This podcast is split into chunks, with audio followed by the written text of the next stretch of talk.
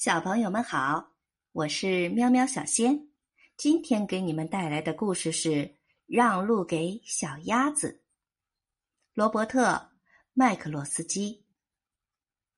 马拉先生和马拉太太一直在找住的地方，可是马拉先生觉得看起来不错的地方，马拉太太都说不好。他总是担心树林里有狐狸，水里有乌龟。他不愿意在有可能有狐狸或者乌龟的地方居住，他们只好一直飞呀飞。他们飞到波士顿的时候，累得飞不动了。那里的公园有个很好的池塘，池塘里有个小岛。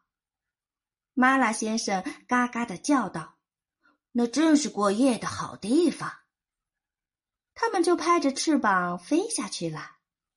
第二天早晨，他们在池塘底部的泥浆里找食物当早餐，可是找到的不多。他们正准备开始新的旅程时，来了一只奇特的大鸟。那只鸟推着满船的人，背上坐着一个人。马拉先生很有礼貌的嘎嘎叫道：“哦，早安！”那只大鸟很骄傲，没有回答。不过，船上的人纷纷朝水里丢花生米，于是马拉先生和马拉太太跟着人们绕着池塘转，又吃了一顿早餐，比第一顿好多了。哦，我喜欢这里，马拉太太一边摇摇摆摆上了岸，一边说：“我们在这个池塘里做窝，准备照顾我们的小鸭子吧。”这里没有狐狸，也没有乌龟，还有人喂我们吃花生米，这样不是很好吗？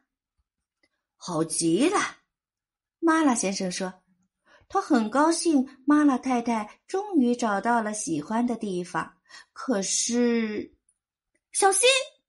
马拉太太突然颤抖着，嘎嘎大叫：“哦，你会被车压扁的！”他喘了一会儿，才说。哦，这里不适合小鸭子。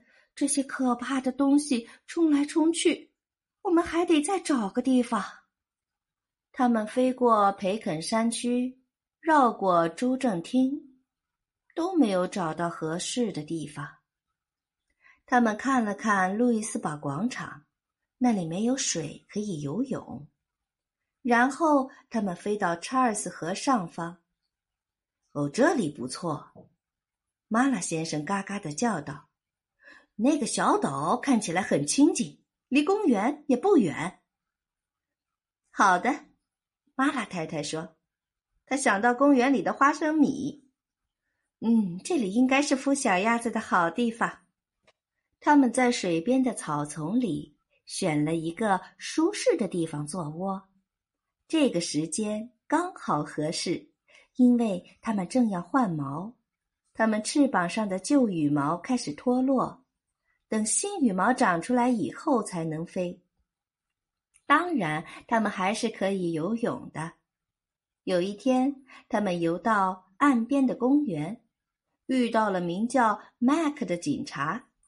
麦克喂他们吃花生米，马拉先生和马拉太太便每天都去拜访他。马拉太太在窝里生了八个蛋。就不能再去找麦克了，他必须坐在蛋上保持蛋的温暖。他只有在喝水、午餐或者数蛋的数目是否正确时，才会起身离开他的窝。有一天，小鸭子孵出来了，第一只出来的是杰克，接着是凯克，然后是莱克、米克、尼克。维克、皮克和卡克，马拉先生和马拉太太得意极了。照顾这么多小鸭子是很重大的责任，这让他们非常忙碌。这天，马拉先生决定去看看这条河的其他地方。他出发的时候，回头嘎嘎的叫道：“一星期之后，我们在公园里见面。你要好好照顾小鸭子哦。”别担心，马拉太太说：“我很会带孩子。”他说到做到。他教孩子们游泳和潜水，教他们排成一行走路，听到召唤立刻过来，还要会跟自行车、摩托车以及其他有轮子的东西保持安全距离。终于，妈拉太太对孩子们的表现完全满意了。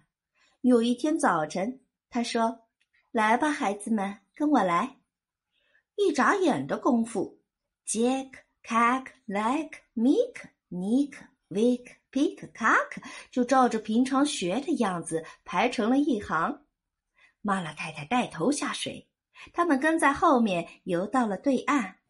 他们摇摇摆摆的上岸，摇摇摆摆的走上马路。妈拉太太踏步向前过马路，滴滴滴，飞驰的汽车喇叭响了起来，嘎嘎嘎嘎嘎。